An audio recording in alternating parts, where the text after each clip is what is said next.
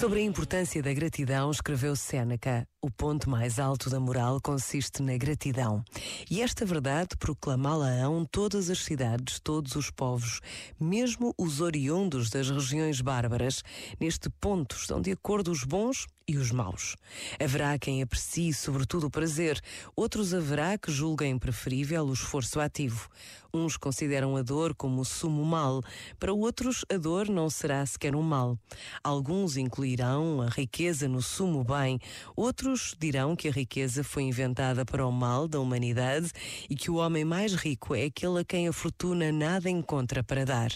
No meio desta diversidade de posições, uma coisa há que todos afirmarão a uma só voz: que devemos gratidão àqueles que nos favorecem.